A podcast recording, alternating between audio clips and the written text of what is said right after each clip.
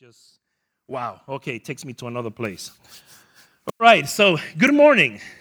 Buenos dias. If you're here for uh, Church for the very first time, um, welcome, welcome. And, and as we say in the Spanish congregation, this is the perfect church for those who are not.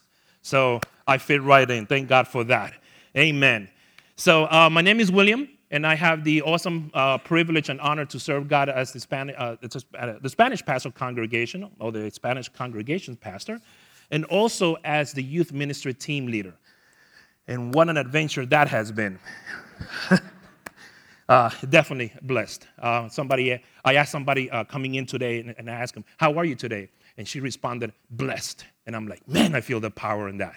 Yes, I'm too blessed. I'm too blessed to be stressed. Amen. Amen. So today we are going to continue our study, uh, time study in the book of Acts. And we're going to pick up right off where Pastor Don left last week with Paul having left Berea and Thessalonica. Yes, love saying that, Thessalonica. And now arriving in Athens. And we will invest our time in the in, uh, in the book of Acts, chapter 17, and we're going to go from 16 to 34. But before I start, um, I want to share that this is one of the most coveted, if I can say that, uh, wanted narrations in Paul's life to teach from. Uh, many pastors love to preach from these passages, and personally, I find them very encouraging in my calling. Um, allow me to share that I had an Acts 17 34 moment this uh, past week, and now I'm going to discuss that in a little bit later. But first, let's start with in, um, in God's order, and that's with prayer. So I'm going to ask you to bow your heads. Heavenly Father, we love you but we want to know to know to love you more. We know you or we know of you, but we want to know you more. We ask that this time that we have right now, that our spiritual eyes are open, that our heart is open, so that we may be able to receive the word and also meditate on it. And we ask that you also give us the courage to share it.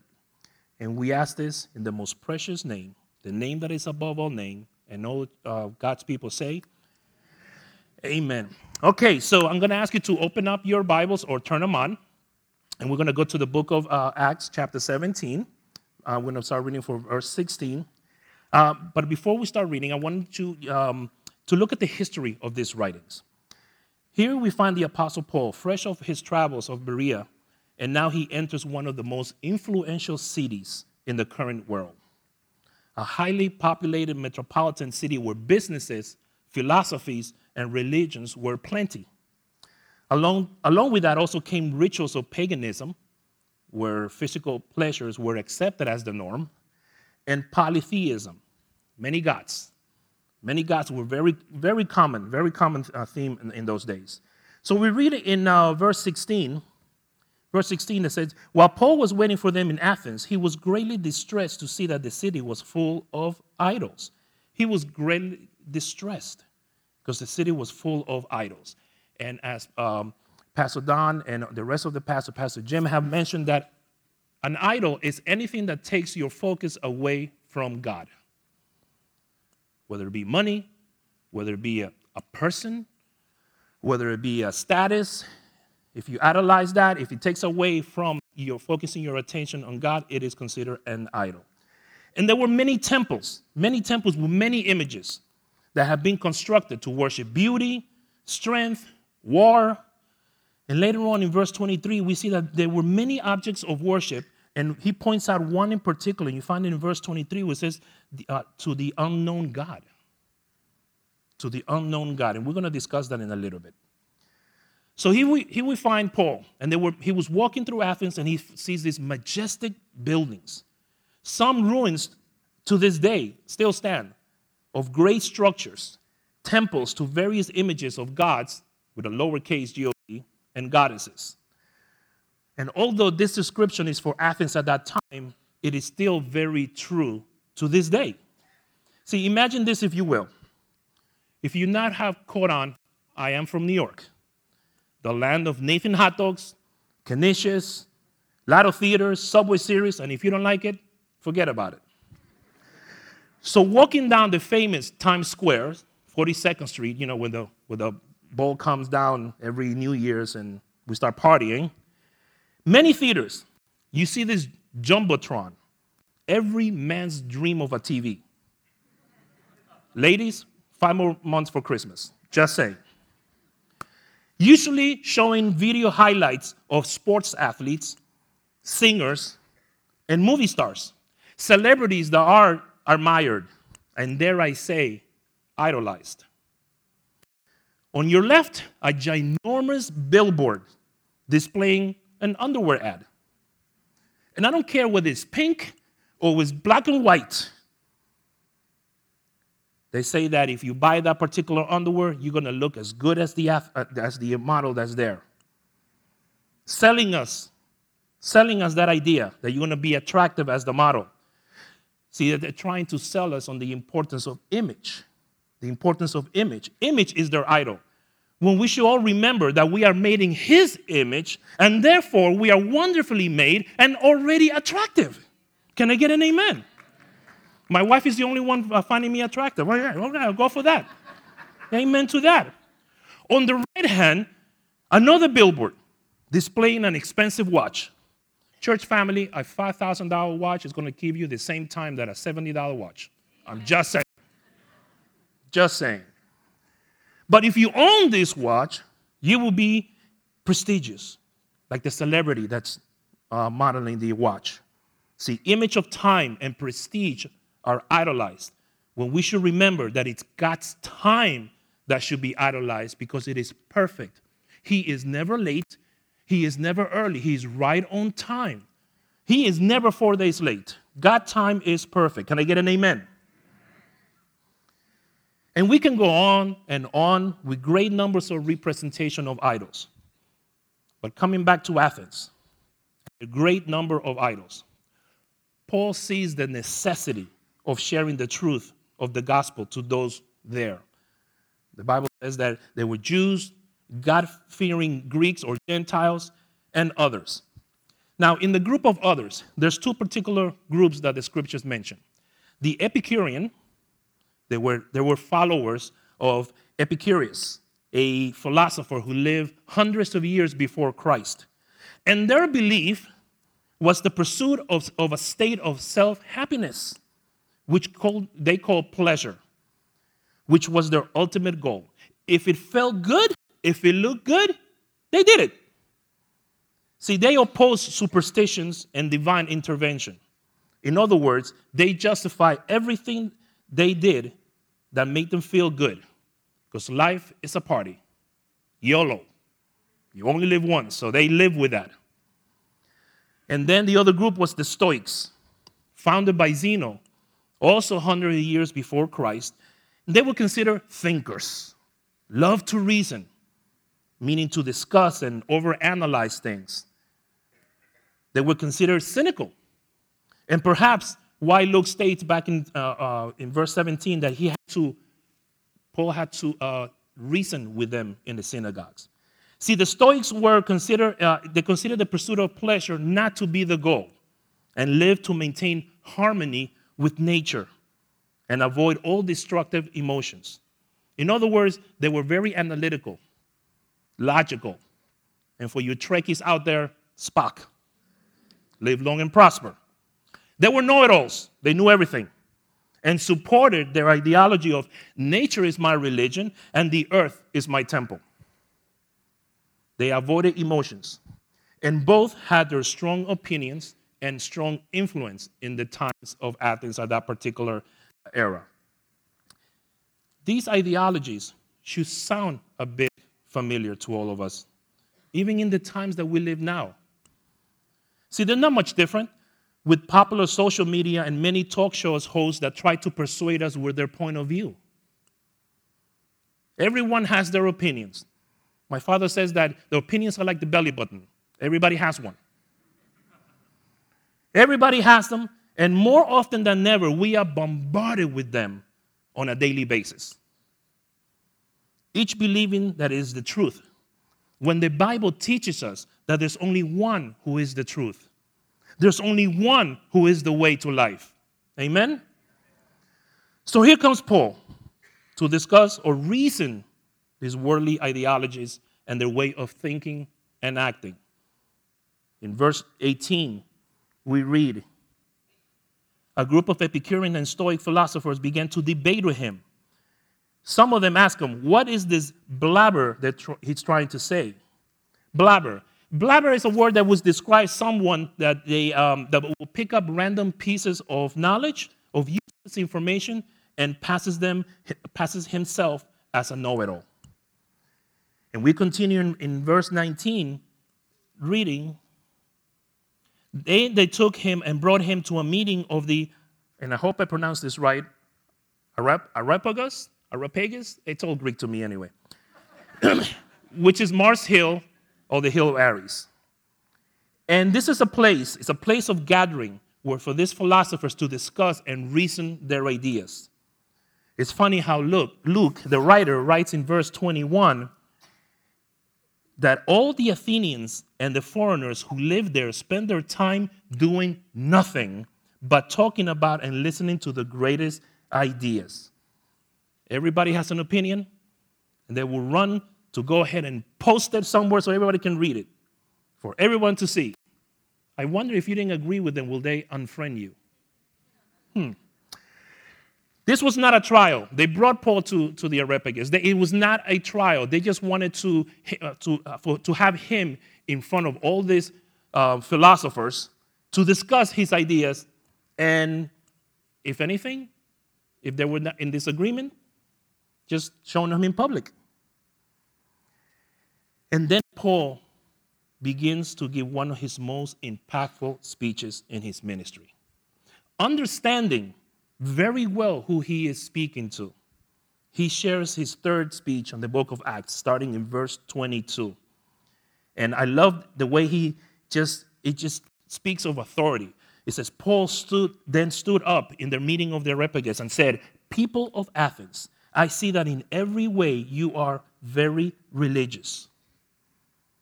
See, I love this disclosure of their self proclaimed truth calls them religious, which mean one or two things.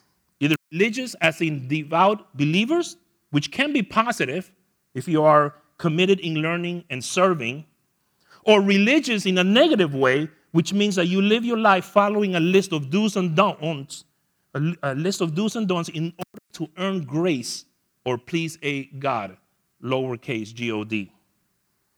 See, most likely, I believe it's the latter since they even had a temple erected to an unknown God. They had a temple erected to an unknown God. See, they were searching for something.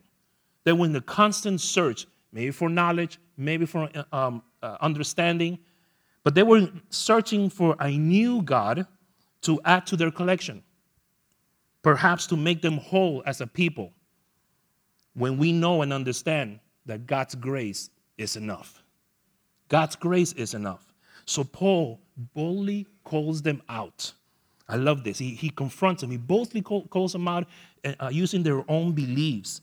And we read that in verse 24 to 25 when he says, The God who made the world and everything in it is the Lord of heaven and earth. So, right there, whether whatever, if you were Stoic, Epicurean, or just hanging out, if you live in the world which has been created by God, you have therefore also been created by God. So, right there, it includes everybody. Doesn't matter what kind of affiliation you may have. And he says God does not believe, does not live in temples built by human hands, and he is not served by human hands as he's as if he needed anything. Rather, he himself gives everyone life and breath and everything else. Mm. That pretty much says, you know what? If you're listening to this, that includes you. If you're right now living and breathing, that includes you. And I'm going to do a real quick survey. Who's living right now? Who's breathing right now? Who's awake right now? Awesome. Two hands. All right, I saw an elbow go like this, but that's okay. We're going to talk about that later. See, Paul's God is not anything like their gods that they have there. And he goes out to describing even further because, uh, once again, these people love to overanalyze. They love to think. They love to, to know everything there is about everything. So, verse 26 and 27, he continues saying, From one man he made all the nations that they should inhabit the whole earth. And he marked out their appointed times in history and the boundaries of their land.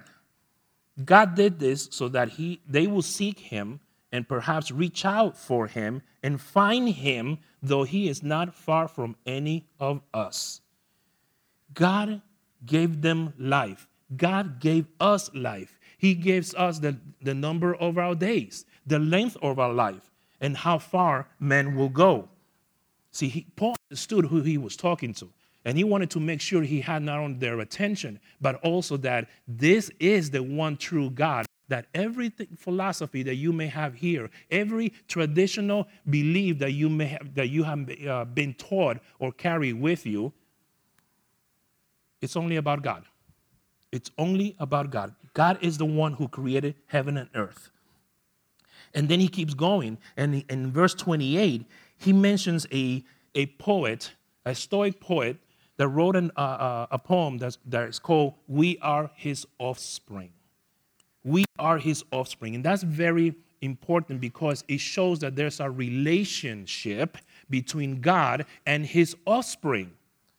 That there should be a relationship between, between this amazing God and us. If you're living, if you're breathing, there has to be a relationship. And by citing that poet, he holds their attention to his audience and goes a step further. This is where I start preaching. He shares a truth that he still holds on to this day. The, the current separation of man from God, and that the only way to be restored with God is through Jesus Christ. Let me repeat that because some of you looking at me like I have. What did he just say? I'll say it in Spanish. No. The current separation of man from God and the only way to be restored with God is through Jesus Christ. See, that truth was very much so then as it is now. The times may change, the cities may change, but God does not change. He is constant. He is the same God yesterday, today, and will be so forever. Amen? They, we need to focus our eyes on Jesus and not on false idols, much less those who are manly made. Some could be statues, some could be people. What do you say, Pastor? People? Yes movie stars, singers, celebrities. Sometimes we even idolize our spouses or our kids. Think about that. Ooh, that sounds very painful. That sounds very harsh, but it is the truth. Our order should be God first, family second, business third. And if we're living out of sequence, we're living out of order, we may be in trouble. Other idols, material things, money, possessions, fame, socioeconomic status, how many likes in one picture. See, it's a very truth in that day just as it is today. And he reminds us that in verse 27 that God, capital G O D, is not far from us. He is not far from any of us here. I love when in Psalm, in Psalm 145 says, The Lord is near to all who call on him to all who call on him in truth. The Lord is near to all who call him.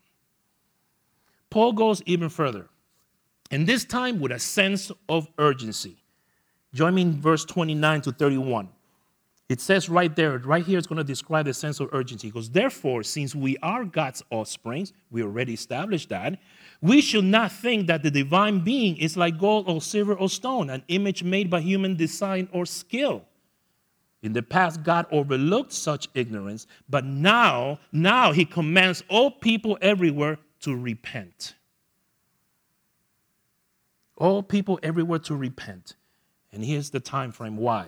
For he has set a day when he will judge the world with justice by the men he has appointed.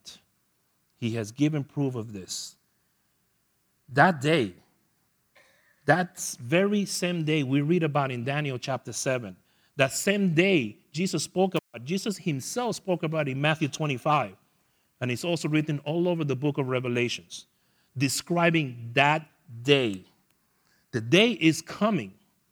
My question is are we prepared for that day? Are we prepared for that day? Every day as goes on, it's getting closer. Now, I don't want to scare you, but I do want to impose a sense of urgency that this is the word, this is the truth.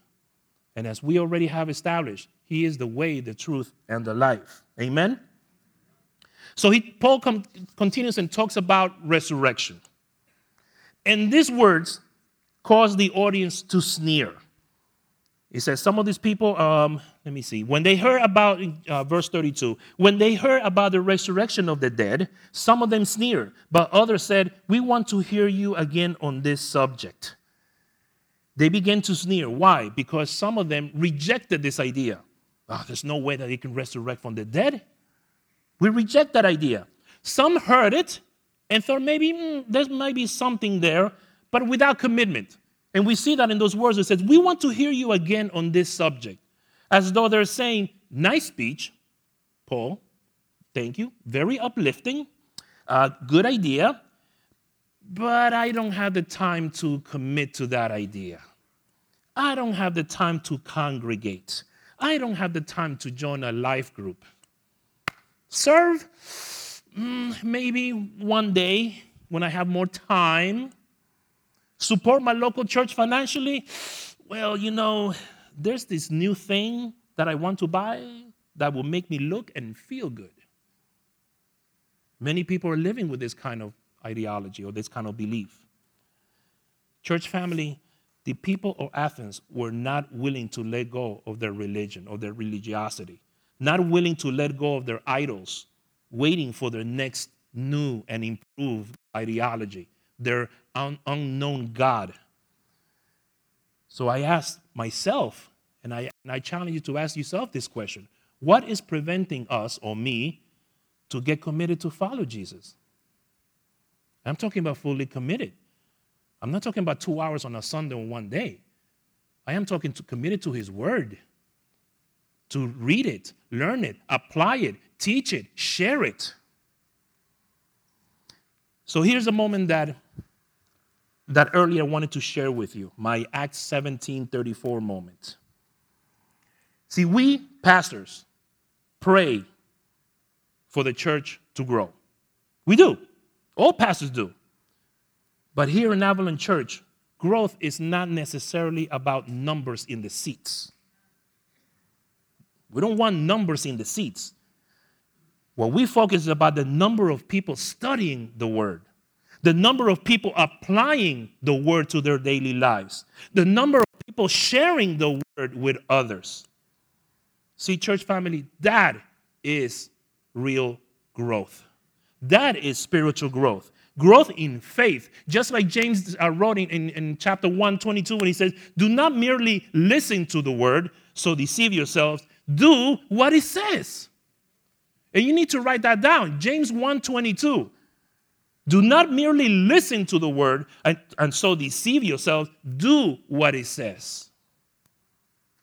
So early this week, is my moment. Early this week, my wife and I, we sent text to people. Some people in church, some people we haven't seen in a while, some people who are not going to a church. If somehow we have your number and we have had some kind of uh, communication, we, we send, you know, um, what they call vibes, thoughts, but in truth. Some of you laughing like, oh yeah, send me vibes, positive vibes. I like to vibrate the word into you. And some people respond, Amen, Amen. My favorite is the emoji with the praying hands. Right? Some of you have seen it. Folks, let's not deceive ourselves. If we write an emoji with praying hands, not necessarily means that you're praying. Let's not deceive ourselves. Even the word amen, it's great when it's follow up prayer, not just saying, yep, amen, amen to that, amen to that. Had a great lunch, amen to that, brother. You had lunch. We need to be more conscious of how we use that word and that instant of prayer. So we're receiving all this series of amens and amens, and we be getting a little discouraged and saying, are they really learning, you know, listening to this? This, this was a great thought. This was a great devotion. One person responded. One. I can't remember how many there were, maybe over 20, I think, right? Yes? My wife will not let me lie. Only one person responded and say, Thank you for that word. I needed to hear that today. I really needed to hear that this is what's happening in my life, and I just I needed some encouraging words. Has anybody have ever had a moment like that? Whether you're the one who needs the encouraging words or you're the one who gave the words not knowing, right? And somebody responds to that. See, in verse 34, see, some of these people became followers of Paul and believe among, he goes, among them was Dionysius, a member of the Areopagus or Areopagus, Marseilles, a woman named Damaris. Now, Luke must have found something important to name this, this lady. I'm think, we're thinking that it's a, a woman of a prominent position, that he has to name her by, by name. And it says a number of others, plural, others. That leads me to believe that it's more than just one, two, let's say. So we have Dionysius, Dionysius, Damaris, and others, two, four. So if we were to do the math, four people out of that speech that became followers of Christ because of that one speech, mission accomplished. Mission accomplished. Right now, in this room, we have about 300, 350 people. If just one of you, just one of you that maybe not doesn't know Christ comes to know Christ today, mission accomplished. If one of you who's feeling disillusioned, who's feeling tired, who's feeling maybe sick, who's feeling thinking, you know what, I'm serving, I'm serving, but what does this mean? Does, does, what am I doing here? Can get recommitted to serving, can get recommitted to keep on praying for maybe for that particular uh, uh, item, for that maybe a particular person, then mission accomplished. And if one, one person, Paul had four. That is very encouraging to me because the Apostle Paul, who wrote half of the, uh, uh, uh, more than half of the Bible, can only get four people. And if I can get one, I'm doing pretty good. 25%. I can do the math. But see, this is very encouraging. Very encouraging. See, some of us, some of you have been praying and are praying for your audience to hear the truth. Some of you have been praying for years for your husband, for your wife, for our children, your neighbor. Maybe you're praying for your coworkers. You have been praying for them to come to know Jesus, to come to know the truth. And as I say, some of those prayers for years and years. I was talking to a lady that she said, I've been praying over 40 years for this man. And I'm like, let me pray for you prayer warrior. And she keeps on going. She keeps on going. And you know what? I believe that he's going to come. The husband is going to come to serve Christ. I believe that with all my heart. And you know why? Because Matthew 18 and 19 says, again, this is Jesus speaking. Matthew 18, verse 19 says, Again, truly I tell you that if two of you on earth agree about everything they ask for, it will be done for them by my Father in heaven. That is why it's important, church family, to congregate. Do we want to see each other? Yes. Do we want to hug each other? Yes, we do. We want to say hi, maybe catch up. We haven't seen you since last Sunday. Awesome. But you know what? If we are given the opportunity to pray with you and over you, if you have two or three, we just read it. You come in agreement, God is going to hear your prayer. And the, the Bible does say that if God hears our prayers, we can walk in confidence that He's going to respond to them. Can I get an amen for that? This is encouraging. This is very encouraging to the pastors. Now I'm, I'm speaking to the men here, the leaders of the house, that, that uh, the, the words in, in the royal priesthood, thank you. I, I was thinking in Spanish, real sacerdocio. That's what I was saying. Royal priesthood. Men, it's time for us to, to become that leader that God has called us out to be. We need to lead our families. We need to lead our wives. We need lead, eh? not leave. Some of you like. I saw those smiles. I'm like, hey, yeah, wipe that smile off your face, buddy. We need to lead your wife. We need to lead your children to Jesus. We cannot wait for that day. We cannot hope that in school, maybe they'll teach them that because we know that the schools are not teaching that. Definitely not society. Because why? We live almost in the same society, if not worse, that Paul saw and walked through in Athens at that time. We have many opportunities to pray, and I'm going to finish with this. We have many opportunities to pray. Do we do it daily? Yes, we're supposed to do it daily. Even five minutes is good. And you're going to find, you're going to find that if you do it for five minutes, you're going to like it so much that you're going to do it for 10. Next thing you know, you're praying for two hours and you're like, oh my goodness, when did this happen? That's because you started to enjoy the conversation with God because that's what prayer is. It's a, it's a conversation with the Father Almighty, the creator of heaven and earth, as Paul pointed it out. I don't know how to pray. Awesome. Come to church. We can guide you, we'll teach you how to pray. Ryan leads the prayer team. They communicate every week. Once a, once a month, at least once a month, they get together and start praying for each and every single one of us. If you're here for the first time, guess what? You are an answered prayer. We have prayed for you to be here today. That sounds almost unbelievable. That is the God that we serve. He does the unbelievable believable, He does the impossible possible. The Spanish congregation, man, those prayer warriors. Every Thursday here from 9:30 to 11:30 in one of the rooms in the back, we get together and we start praying and praying. We're praying for you, you don't even know it. We pray for you in Spanish. Look at that. Two languages. We'll cover both sides. Every Thursday morning at 7 a.m., the pastors and the elders meet here and they start with praying. This service has been prayed for. The seat that you're sitting on was be prayed for. Yeah, so you're like, oh, this is, feels comfortable. Haha. Guess what? God meant it for that to be for you today. He wants you to come to prayer. He wants you to come in conversation with Him. Perhaps you're here today as part of somebody's audience, somebody who has been praying for you, whether it was today, whether it was for a while ago, you have been prayed for. And if you're here for the first time and you want to know more about this Jesus, this amazing God who created heaven and earth, today is the day that you need to make that commitment, that to, and to raise that question. In a couple of moments, we're going to have the prayer team, members of the prayer team, and elders come up. Please don't let fear what, what person, the, the, you know, what the person next to me is going to say or do. They need prayer as well. You can come up and say, you know, I, I have this situation, I need prayer.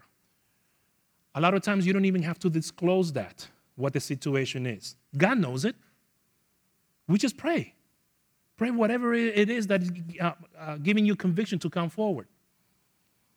Now, what I'm going to do is I'm going to do a, something a little different. I'm going to ask everybody where they're sitting just to close your eyes. Close your eyes. Don't look at, me, you know, this is not a time for sleeping. This is the time for going to intentional to God. Close your eyes. And follow me prayer with this. You don't have to repeat it, but you guys follow me. Heavenly Father, we love you, but we want to love you more. We recognize today that everything has been created by you. If I have anything, it's because you have given it to me. My family, my wife, my kids, my husband, my job, my church family. And I ask you today that whatever my idol may be, to please take it away from me. Empty me, empty out of me myself and fill me with your Holy Spirit. And I ask this in the name of Jesus. Amen. Stay with your eyes closed. Stay with your eyes closed. If you did that prayer for the first time, right where you are, just raise your hand. God bless you. God bless you. God bless you. God bless you. God bless you. Now, if you did that prayer once again with the purpose of knowing where you are and knowing where you need to, where, where God wants you to be, right where you are, without opening your eyes, just raise your hand. God bless you. God bless you. God bless you. God bless you. God bless you. God bless you. God bless you.